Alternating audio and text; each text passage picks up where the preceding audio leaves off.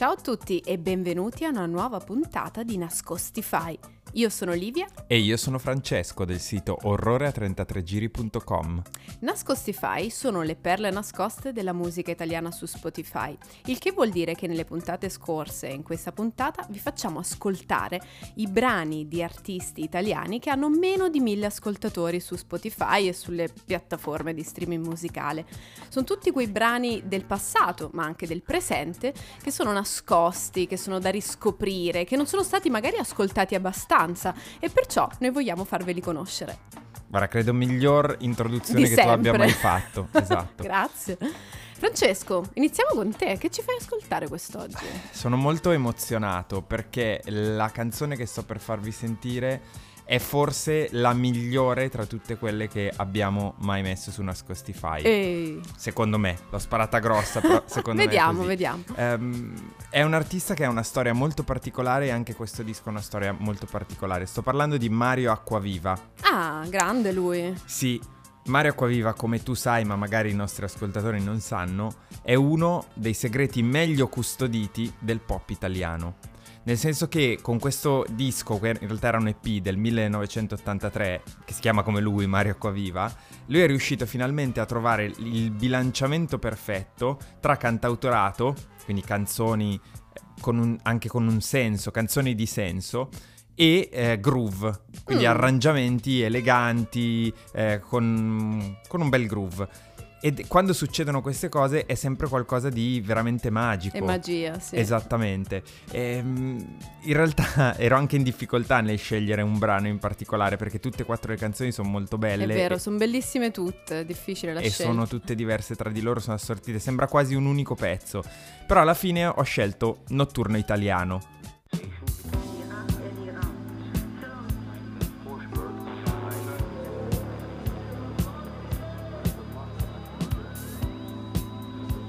Subito grande groove.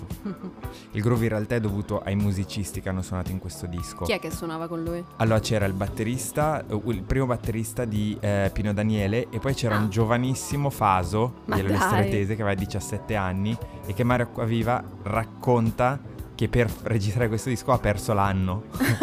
Giustamente, a scuola. Adesso parte la voce, senti. L'area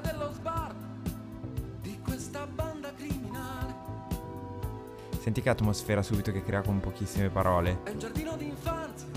Senti com'è. al È proprio tutto elegante e eh, posato, però è proprio bilanciato.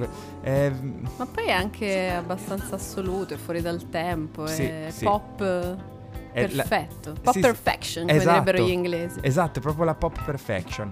La notte non ha Cioè, allora, se basta un minuto per renderti conto della genialità di questa E cosa e della di grandezza quest'artista. di questo artista, che infatti secondo me è proprio al pari di ehm, non solo Enzo Carella per il tipo di percorso, sai, Carella è stato riscoperto Mhm. dopo, ma anche di Anche dei grandi dei grandi, sì, Lucio Dalla, eh, De, Gregori, De cioè Gregori. secondo me è proprio al pari di quello. È chiaro che loro hanno fatto mille dischi, eh, Mario Acquaviva ne ha fatti tre, di cui in particolare questo è proprio il più perfetto. Però giustamente tu ti chiederai perché Come mai infatti, cioè, ma perché era li- mh, è stata abbastanza limitato nel tempo questa esperienza? Mario Acquaviva è un- una storia, come in realtà se ne sentono tante nella discografia, soprattutto italiana, eh, è legato anche a un po' di sfortuna, Mm. nel senso che lui era pronto, nel 1983 era con la Ariston e aveva già una partecipazione alla finale di Festival Bar, una partecipazione a Azzurro 83 Mm. e eh, gli era stato dedicato un trafiletto bellissimo scritto da Renzo Arbore sul Ah. giornale. Che era l'eminenza in quegli anni. Era veramente a un passo dal, dal lancio nella stratosfera. Poi le cose non sono andate esattamente come ci si aspettava. Intanto perché la Ariston ha fallito. Ah. Eh, sì, l'Ariston è fallita. Mario è riuscito a passare alla Fonit Cetra. Mhm. Però sai come spesso succede, si dice no, col management aspettiamo un attimo, no aspetta, no, torniamo. Sì, Insomma, non c'è stato più il momento il momento si è favorevole, perso. forse, si è sì. persa la magia. Eh, e quindi poi, vabbè, Mario Acquaviva ovviamente mh, ha continuato a fare altro, quindi diciamo dopo il disco l'87 ha lasciato la musica, ovviamente eh, sempre continuando a suonare, finché cos'è successo? Eh, la- l'Archeo Recordings nel 2019 ha ritrovato Mario Acquaviva e ha ripubblicato questo disco, che peraltro è rarissima la prima edizione, cioè la prima stampa costa tantissimo.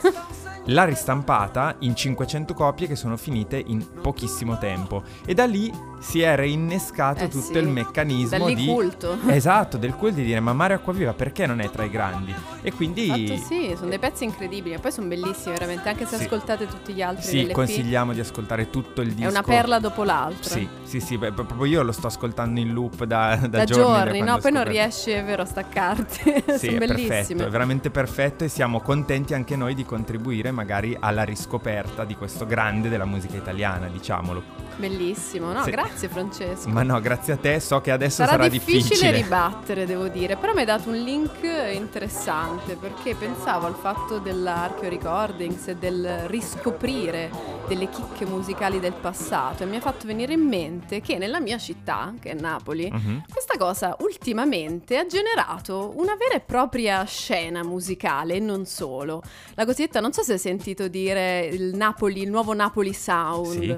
È eh, praticamente perché è derivato dal fatto che c'è stato un interesse rinnovato verso tutta una serie di sonorità che poi sono proprie anche della tradizione anche musicale napoletana degli anni 70 e 80, no? tutto il disco, disco funk, eh, disco boogie, ehm, quindi andare a riscoprire molti artisti che sono stati ripubblicati, proprio come fa l'Archeo Certo. Records, in Napoli Segreta ha fatto le bellissime compilation per La riscoprire Early Sounds, no? Early Sounds per far riscoprire questi artisti e contemporaneamente tante anche band di ragazzi si sono eh, cimentate nel riportare alla loro maniera, rielaborandole chi- chiaramente nella contemporaneità, quelle, quelle ispirazioni, quelle atmosfere.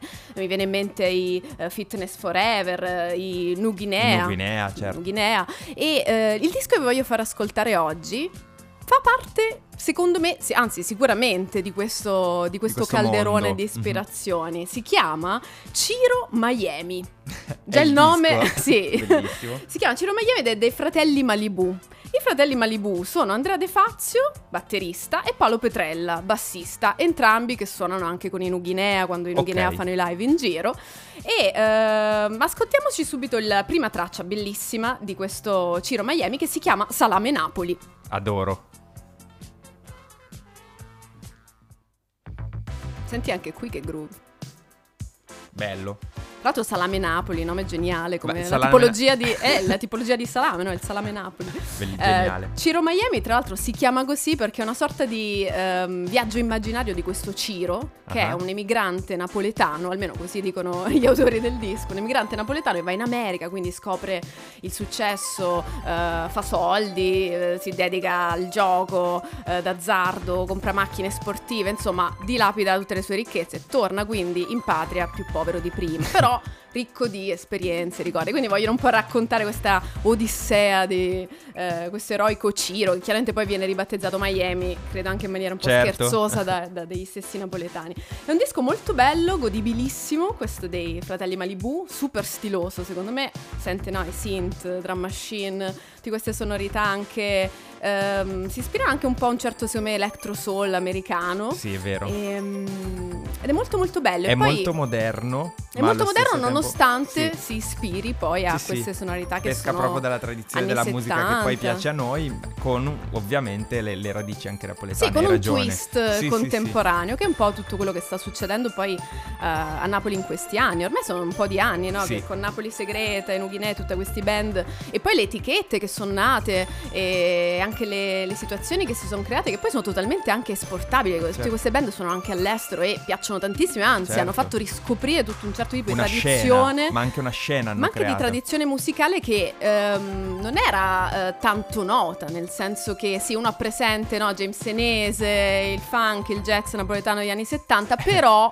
ci sono delle- dei brani nelle compilation Napoli Segreta adesso incredibili con eh, Sì. di, di- di- di artisti che effettivamente erano passati anche lì, eh, dei nascosti fai, no? Eh, Comunque ma poi se, poi se ci pensi, effettivamente la tradizione il batterista di Mario Acquaviva era il batterista di Pino Daniele, quindi Ah, veniva dalla perfetto. scena originale di quella cosa lì. esatto, Cioè, quindi, quindi- oh, siamo allineati a Sì, sta puntata. ma poi soprattutto torna tutto, torna veramente tutto. Quindi Fratelli Malibu, Mhm. tutto il disco, ma Tra l'altro partic- disco nuovissimo, scusami Francesco, Eh. è uscito settembre 2020. Ah, quindi adesso. Un disco freschissimo che vi Quindi siamo riusciti a far sì. sentire una cosa di 40 anni fa e una cosa di ieri. Contemporaneissimo. Eh, Sono soddisfattissimo. Senti, non ci resta che ringraziare I tutti- nostri, i ascoltatori, nostri ascoltatori. però ricordare anche quello che facciamo ogni settimana, quindi alla fine della puntata noi eh, carichiamo i brani nella playlist ufficiale di Nascostify, andatela a cercare su Spotify, eh, seguite il podcast Nascostify e la playlist ufficiale in cui potete riascoltare tutti i brani che vi facciamo sentire durante le puntate e poi E poi, innanzitutto, ascoltandole lì ci aiutate a far uscire questi, questi artisti dai mille ascoltatori mensili. Seconda cosa, se per caso vi viene in mente qualche artista che secondo voi dovrebbe essere su Nascostify, quindi che sia su Spotify e che abbia meno di mille ascoltatori mensili, scrivetecelo a nascostify.gmail.com. Noi andiamo a ripescarli tutti, vediamo se ce n'è qualcuno eh, che ci gasa come quelle che ci gasano. e magari chissà nelle prossime puntate forse ne parleremo. Direi che è tutto, grazie a tutti, ci sentiamo alla prossima puntata. Ciao da Francesco di orrore33giri.com. E ciao da Livia!